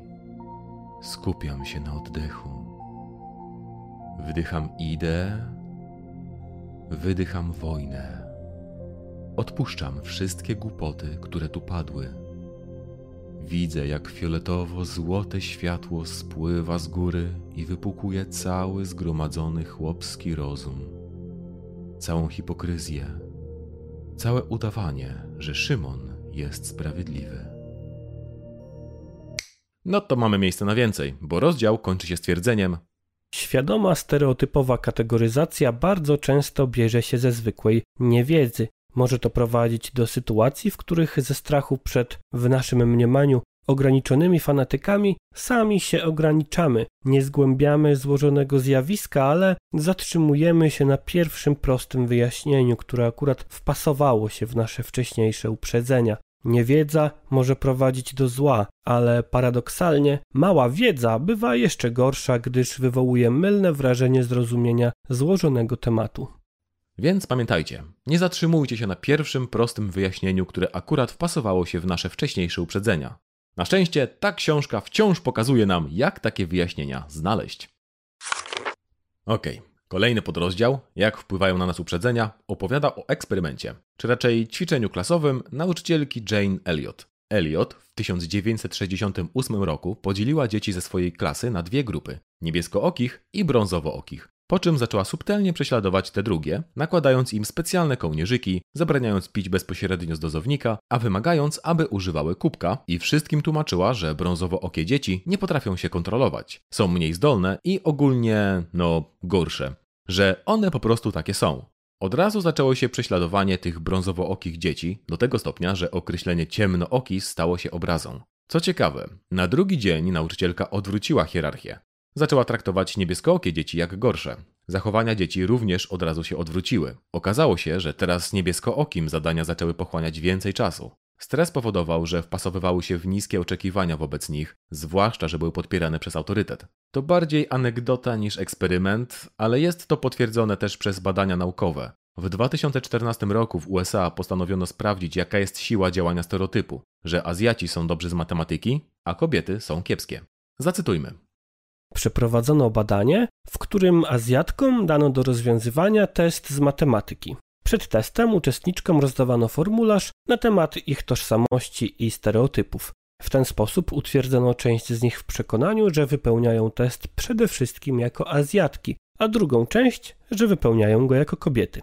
Stworzono także grupę kontrolną. Okazało się, że kobietom, którym przypomniano, że społeczeństwo oczekuje od nich gorszych wyników ze względu na ich płeć, poszło gorzej niż grupie kontrolnej. Natomiast kobietom, którym uświadomiono, że powinny osiągnąć lepsze wyniki ze względu na swoją rasę, poszło lepiej niż grupie kontrolnej. Sam więc fakt, iż środowisko przypomina nam, czego się od nas oczekuje, może mieć wpływ na to, jak sobie poradzimy z danym zadaniem. Szymon przytacza też bardziej poważną próbę replikacji ćwiczenia Elliot, czyli warsztaty antydyskryminacyjne z jej udziałem. Zaznacza, że wyniki były różne. Czasem umiarkowanie pozytywne, czasem działające w przypadku podejścia do latynosów i Azjatów, ale nie do osób czarnoskórych. Do tego nawet u dorosłych mogą powodować nadwrażliwość, obawy zarówno o to, by kogoś nie urazić, jak i o to, że zostanie się urażonym. Skutkiem mogą być lęki albo frustracja, która u niektórych osób paradoksalnie doprowadza do niechęci względem grupy, do której nastawienie chciano poprawić. Jest to o tyle istotne, że, czego dowodzi raport z Uniwersytetu w Perth, skuteczne techniki zwalczania uprzedzeń zamiast skupiać się na negatywach, stawiają raczej na wzbudzanie empatii, podkreślanie elementów wspólnych między grupami czy wyjaśnianie nieprawdziwych informacji.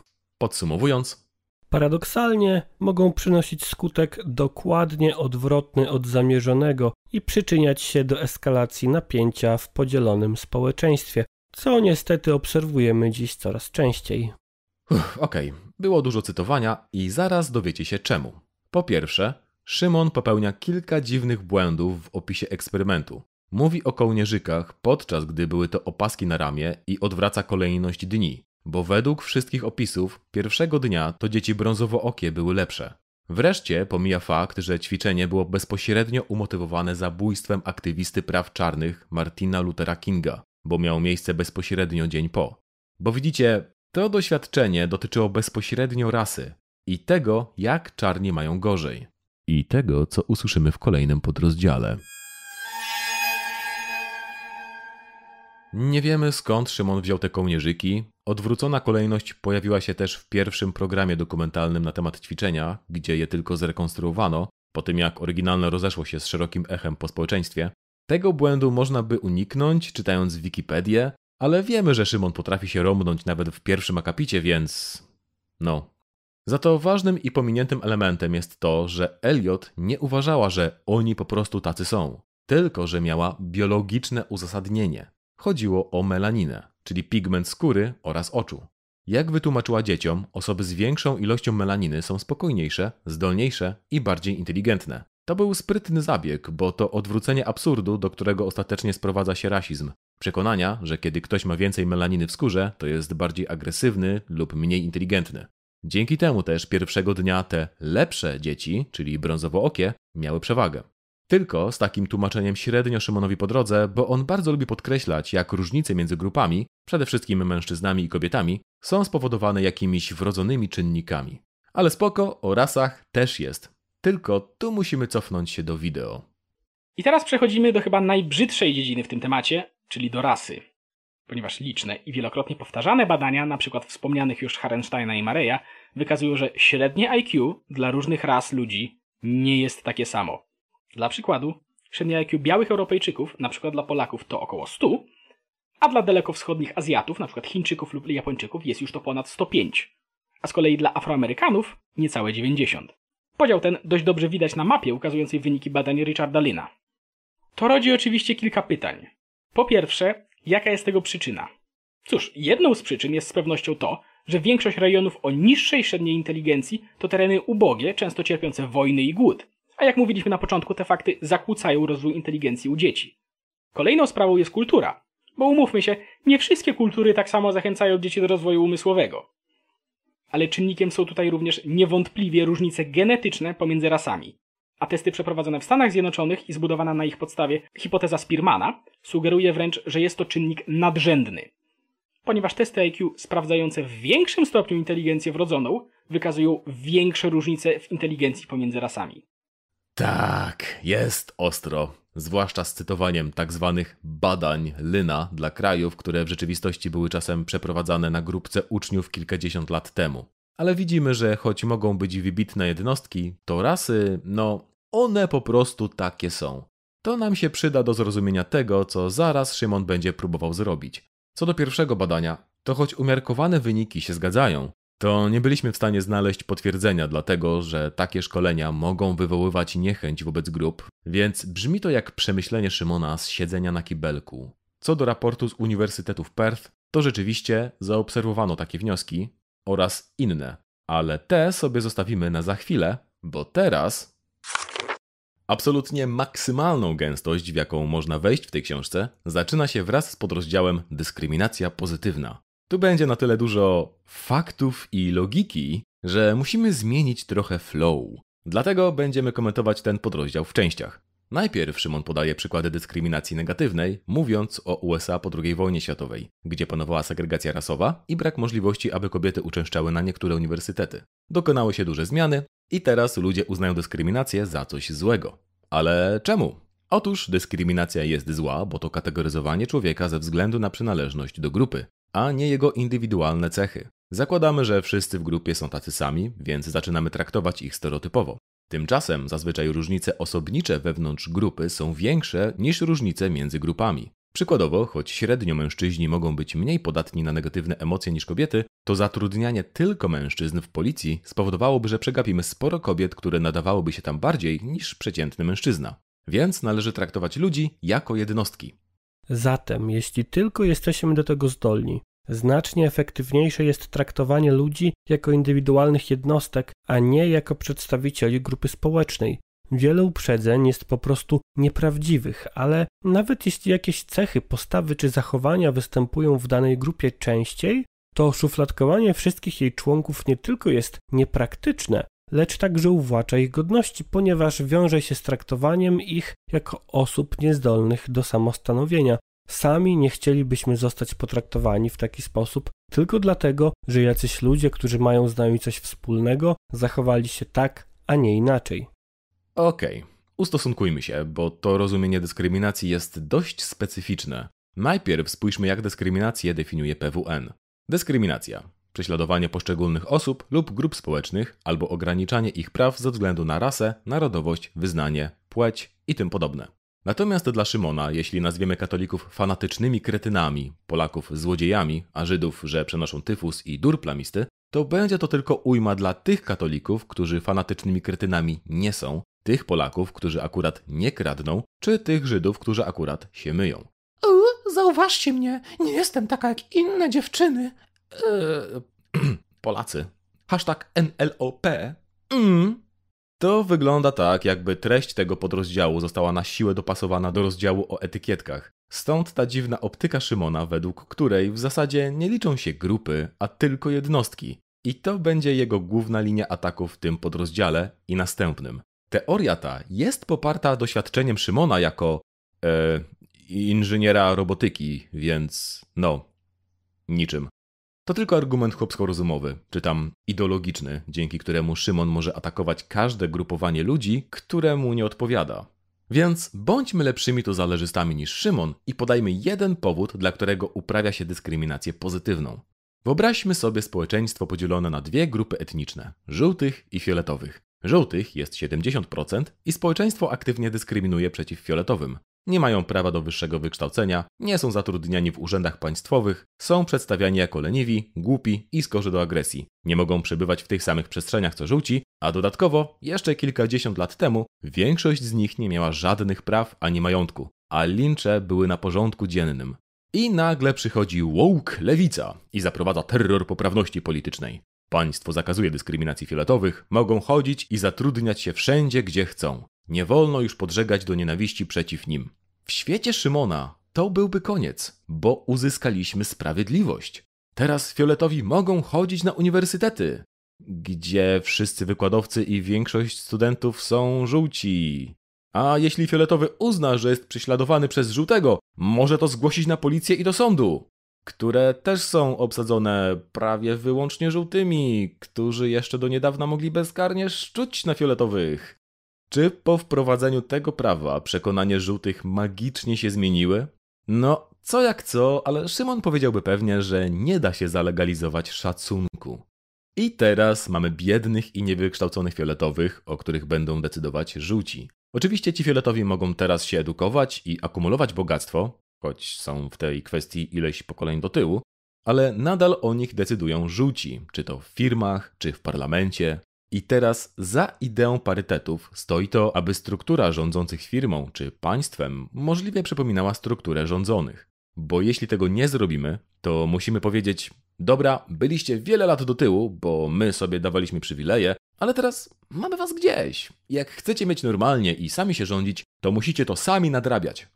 Jedną ze strategii będzie to, że właśnie zignorujemy, że jest coś takiego jak grupy i powiemy: O, zobaczcie, ten fioletowy został sędzią, bo ciężko pracował i ma wysokie IQ, więc ma dokładnie takie same szanse jak sędziowie żółci, którzy zazwyczaj pochodzą z rodzin prawniczych od kilku pokoleń. E, ich rodziny po prostu ciężko pracowały na to, gdzie oni teraz są. Natomiast rodziny fioletowych e, nie mogły pracować, ale teraz mogą. Sprawiedliwość! A jeśli teraz ułatwimy fioletowym stanie się sędziami, będzie to niesprawiedliwe dla tego ciężko pracującego fioletowego. I w ogóle, jak można uważać, że żółci na pozycjach władzy będą dbali głównie o żółtych? To przecież jakby stwierdzić, że politycy będą głównie dbać o interesy swoich wyborców? Dobra, starczy tej szydery. W każdym razie, podaliśmy jakiś argument za. No dobra, Następnie w książce mamy przykłady selektywnej rekrutacji z BBC, Huffington Post i z YouTube'a, przeciwko któremu w 2018 roku wytoczono nawet proces o e, jego jawne standardy rekrutacji? Cóż, najwyraźniej nawet nie wytoczono, bo jedyne to znaleźliśmy to zapowiedź tego procesu i od czterech lat pff, nic. Ale no, kto by tam źródła sprawdzał? W każdym razie są też polskie przykłady. Nokia oferowała kursy programowania wyłącznie dla licealistek, a na Uniwersytecie Marii Curie Skłodowskiej w Lublinie podczas rekrutacji na studia informatyczne w przypadku remisu punktów priorytet miały kobiety. Biuro Rzecznika Praw Obywatelskich powiedziało, że to dobry zapis, a uczelnia, że bierze się on z wymogów unijnych. I rzeczywiście taki zapis jest w Karcie Praw Podstawowych Unii Europejskiej. A w odniesieniu do ras, w konwencji w sprawie likwidacji wszelkich form dyskryminacji rasowej ONZ. No cóż, najwyraźniej Unia ani ONZ nie mają wystarczających kompetencji, aby zrozumieć to, co jest oczywiste dla skromnego inżyniera oprogramowania, że dyskryminacja, nawet pozytywna, to nadal dyskryminacja. Ale w połowie rozdziału Szymon postanawia być dobrym to zależystą i podaje wreszcie jedno przekonanie, które mogliby mieć proponenci dyskryminacji pozytywnej. Żeby społeczeństwo było e, bardziej tolerancyjne i inkluzywne? Zobaczmy, jak neutralnie to przedstawia. Ktoś mógłby pomyśleć, że takie zabiegi, mimo iż jawnie dyskryminują konkretną grupę, są złem koniecznym, by społeczeństwo było bardziej tolerancyjne i inkluzywne. Pomijając już nawet zasadność argumentacji, że cel uświęca środki, to, jak się okazuje, praktyczne skutki wprowadzania tych zaleceń w życie bywają dość absurdalne. Ach, ten Szymon. Zawsze taki bezstronny. No ale, jak to ma mieć absurdalne skutki, to może warto z tym walczyć. Jako przykład Szymon podaje Norwegię, gdzie wprowadzono prawo, aby rady nadzorcze spółek publicznych składały się co najmniej w 40% z kobiet. W wyniku tego 1 czwarta spółek zrzekła się statusu spółki publicznej. W innych zmniejszano rady nadzorcze, a co gorsza, powstała grupa zawodowa określana mianem złotych spódniczek, czyli kobiet, które zawodowo zajmowały się tylko zasiadaniem w radach nadzorczych, a rekordzistka zasiadała aż w 30 i miało to wymierne skutki ekonomiczne. W rok po wdrożeniu tego prawa wartość spółek publicznych spadła o 2,6%. I teraz cała argumentacja tego rozdziału opiera się na dwóch empirycznych przykładach. To pierwszy z nich, więc sprawdźmy źródła, aby upewnić się, że, wiecie, jest solidne. Tylko widzicie, jest pewien problem. Bo wiadomo, że Szwecji już nie ma, ale czy to możliwe, że te feministki zrujnowały też Norwegię? Bo w przypisie Szymon tłumaczy, że ten raport jest z 2013 roku. Ale tak chyba nie może być. Zajrzyjmy do niego, bo nie wierzymy, że Szymon bazuje tylko na raporcie sprzed 9 lat.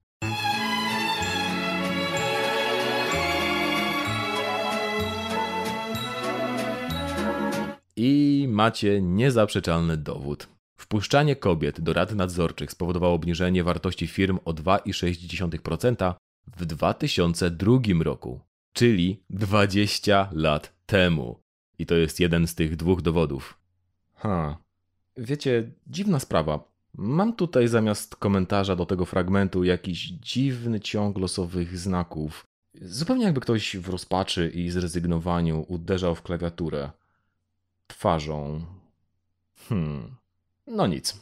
W każdym razie, reszta rozdziału to próba tłumaczenia, dlaczego taka dyskryminacja jest zła, i to zazwyczaj jakieś chłopsko-rozmowe hasła w stylu Jest to forma faworyzowania jednej grupy kosztem drugiej. Przekłada się na utrudnianie pewnym ludziom udziału w danej dziedzinie, by z kolei ułatwić ten udział innym osobom. Co więcej, zwolennicy takich rozwiązań bardzo często nie zdają sobie sprawy, że w istocie propagują rasizm lub seksizm niskich oczekiwań. Zakładanie, że niektóre mniejszości etniczne lub płcie potrzebują pomocy państwa, żeby osiągnąć taki sam wynik jak inne grupy, jest podważaniem ich sprawczości i wyrazem przekonania, że są niesamodzielnymi i mniej zaradnymi ludźmi. To w zasadzie przyjęcie, że dyskryminacja nie jest zła sama w sobie, a przeszkadza jedynie wtedy, gdy skierowana jest nie w tę stronę, która nam odpowiada.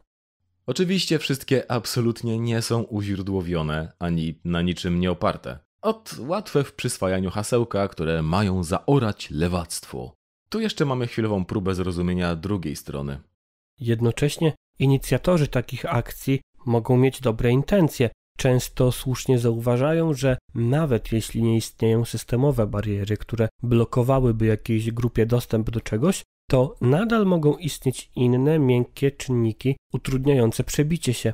Stereotypy czy oczekiwania płynące z norm kulturowych mogą zniechęcać niektórych do angażowania się w różne przedsięwzięcia czy powodować albo utrwalać uprzedzenia wobec nich w danym środowisku.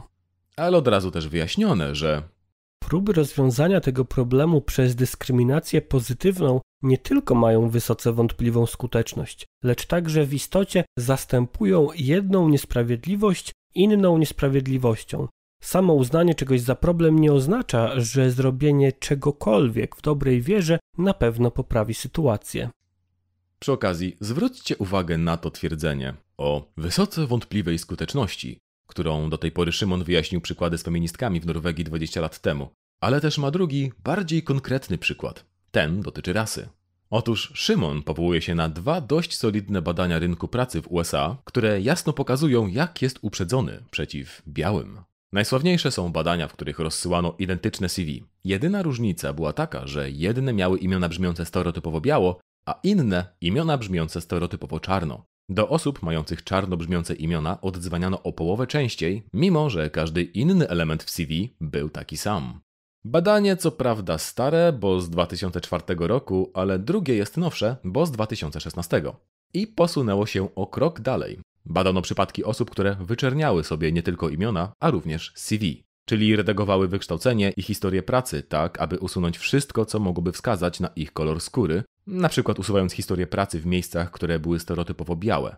Po ostatnim z takich zabiegów do tak wyczernionych osób oddzwaniano 2,5 raza częściej. No okej, okay, to jest solidny argument, Może nie tyle przeciw dyskryminacji pozytywnej, tylko o tym, jak ona mocno przeżarła rynek pracy. Okej, i nasza kontra będzie trochę nietypowa. Ale cierpliwości, poczekajcie do końca, bo chcemy tu opisać historię z książki Almost White, autorstwa lewicowego aktywisty Trayvona Christian Ingmana, afroamerykanina, gdzie opowiada jak dostał się na prestiżowe studia medyczne tylko dlatego, że udało mu się ukryć swoje afroamerykańskie pochodzenie w procesie rekrutacyjnym, między innymi posługując się swoim drugim imieniem, John. Teraz możecie powiedzieć, ej, myśleć głębiej, ale od kiedy takie studium przypadku ma znosić badania? Słuszny zarzut, i co prawda autor ma silną orientację polityczną, jest wręcz fanatykiem Berniego Sandersa. Ale badania cytowane przez Szymona obala w ten sposób, że... Ty, ej, czekaj chwilę. A kurde. Co jest z tą kartką? Ech, ten pan scenarzysta. Dalej nie wiem, czemu on tak się upiera przy tych maszynach do pisania. Cholera jasna. A. Aha. Dobra. Mm, teraz wszystko już jasne. Wiecie co? Głupia sprawa. Miałem odwróconą kartkę i źle przeczytałem. To nie Szymon przytacza te badania, tylko my. I one mówią, że to do białych oddzwaniano odpowiednio o połowę i dwa i pół raza częściej. Bo widzicie, to chyba tak skutecznie działa ta dyskryminacja pozytywna, że e, czarnym rzadziej się oferuje pracę? No a tym drugim silnym argumentem Szymona jest tutaj książka Vijaya Chokal Ingmana, etnicznego Hindusa, o tym jak został przyjęty na studia medyczne dzięki temu, że udawał czarnego.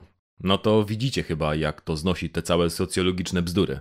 Aha, książka, o której mówimy, ma tytuł Prawie Czarny. Zaznaczamy, żebyście nie pomylili z jego drugą książką. Koronawirus COVID-19 powstał w Instytucie Wirusologii w Wuhan.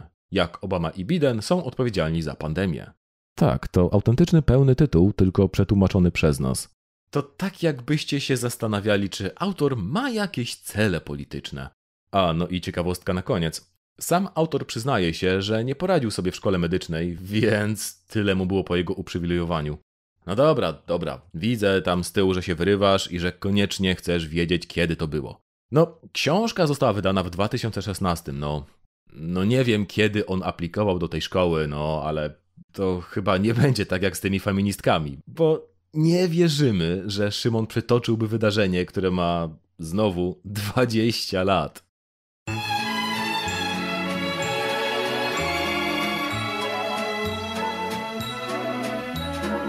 No, okej, okay, to wydarzyło się w 1998 roku, czyli niezła historia.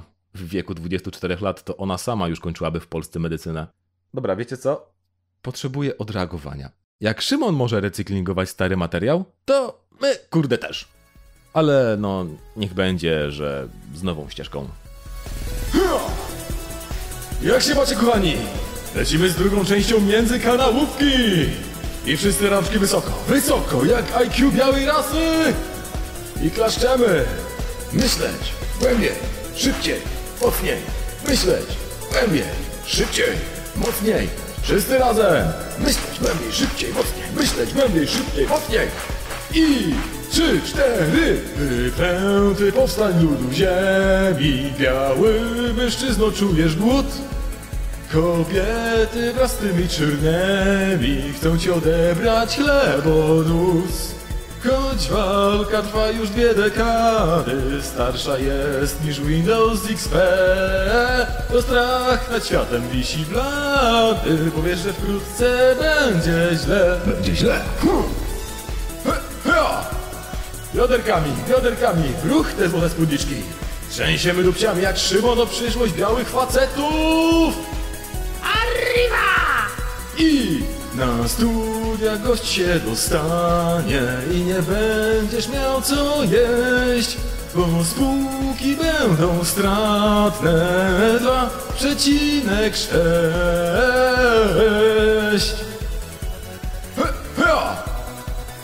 By the way, po ile jest ryba? Na na na na na na na na na na na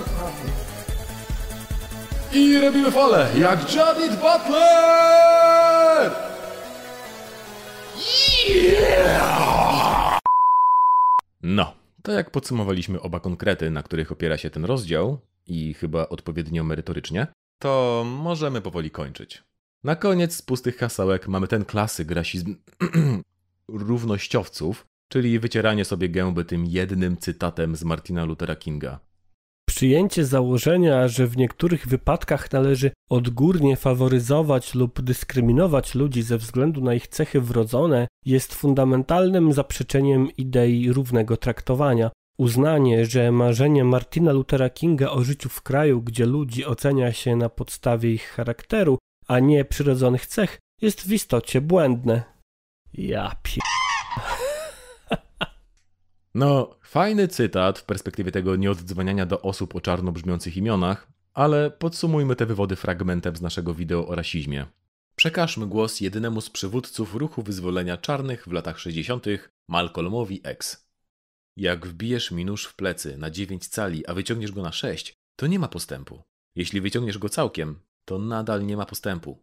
Postępem byłoby zaleczenie rany, którą zadał ten cios, a oni nawet nie wyciągnęli noża a tym bardziej nie zaczęli leczyć rany. Oni nawet nie chcą przyznać, że nóż nadal tkwi w ciele.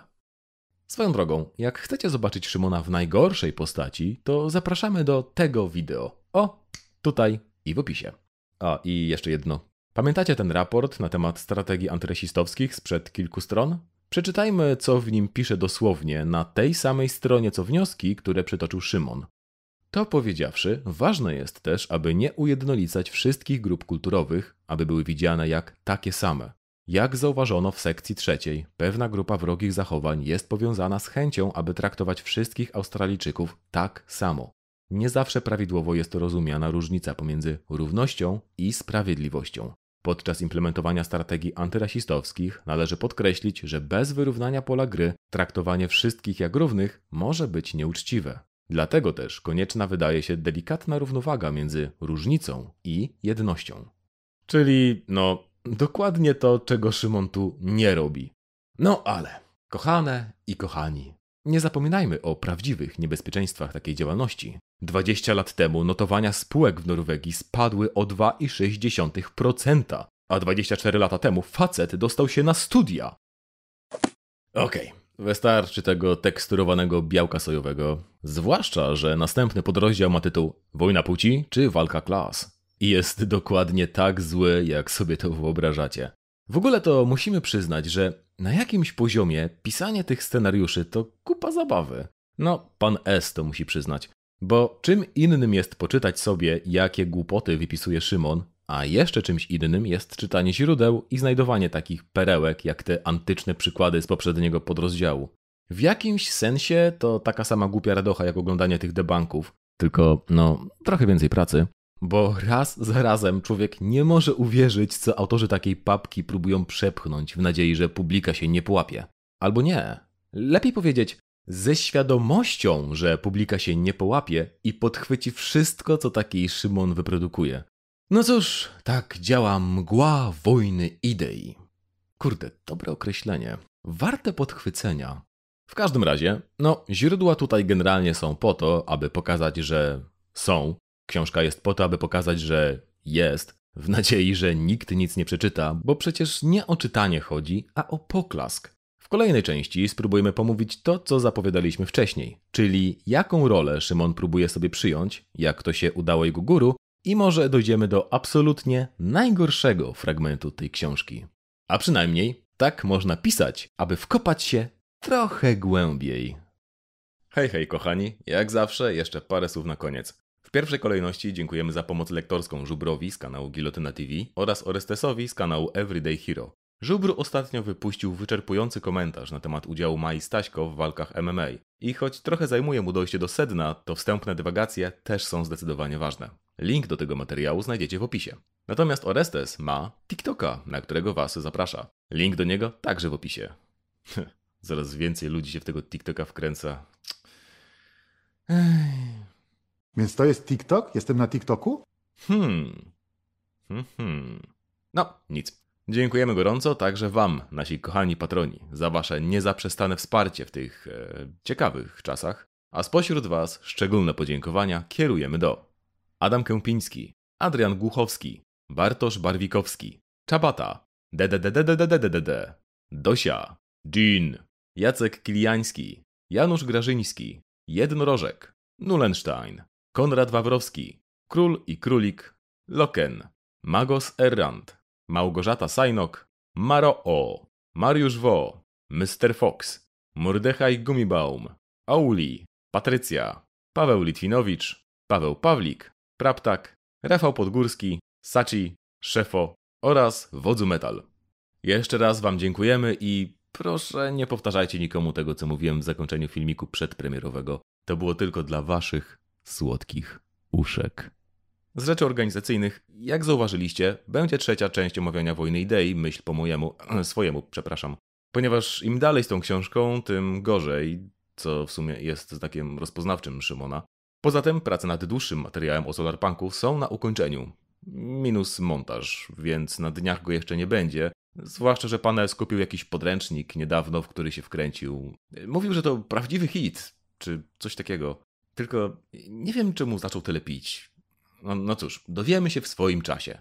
A tym e, czasem ja się z wami żegnam. Pamiętajcie o szerach, lajkach oraz komentowaniu. I trzymajcie się. Pa!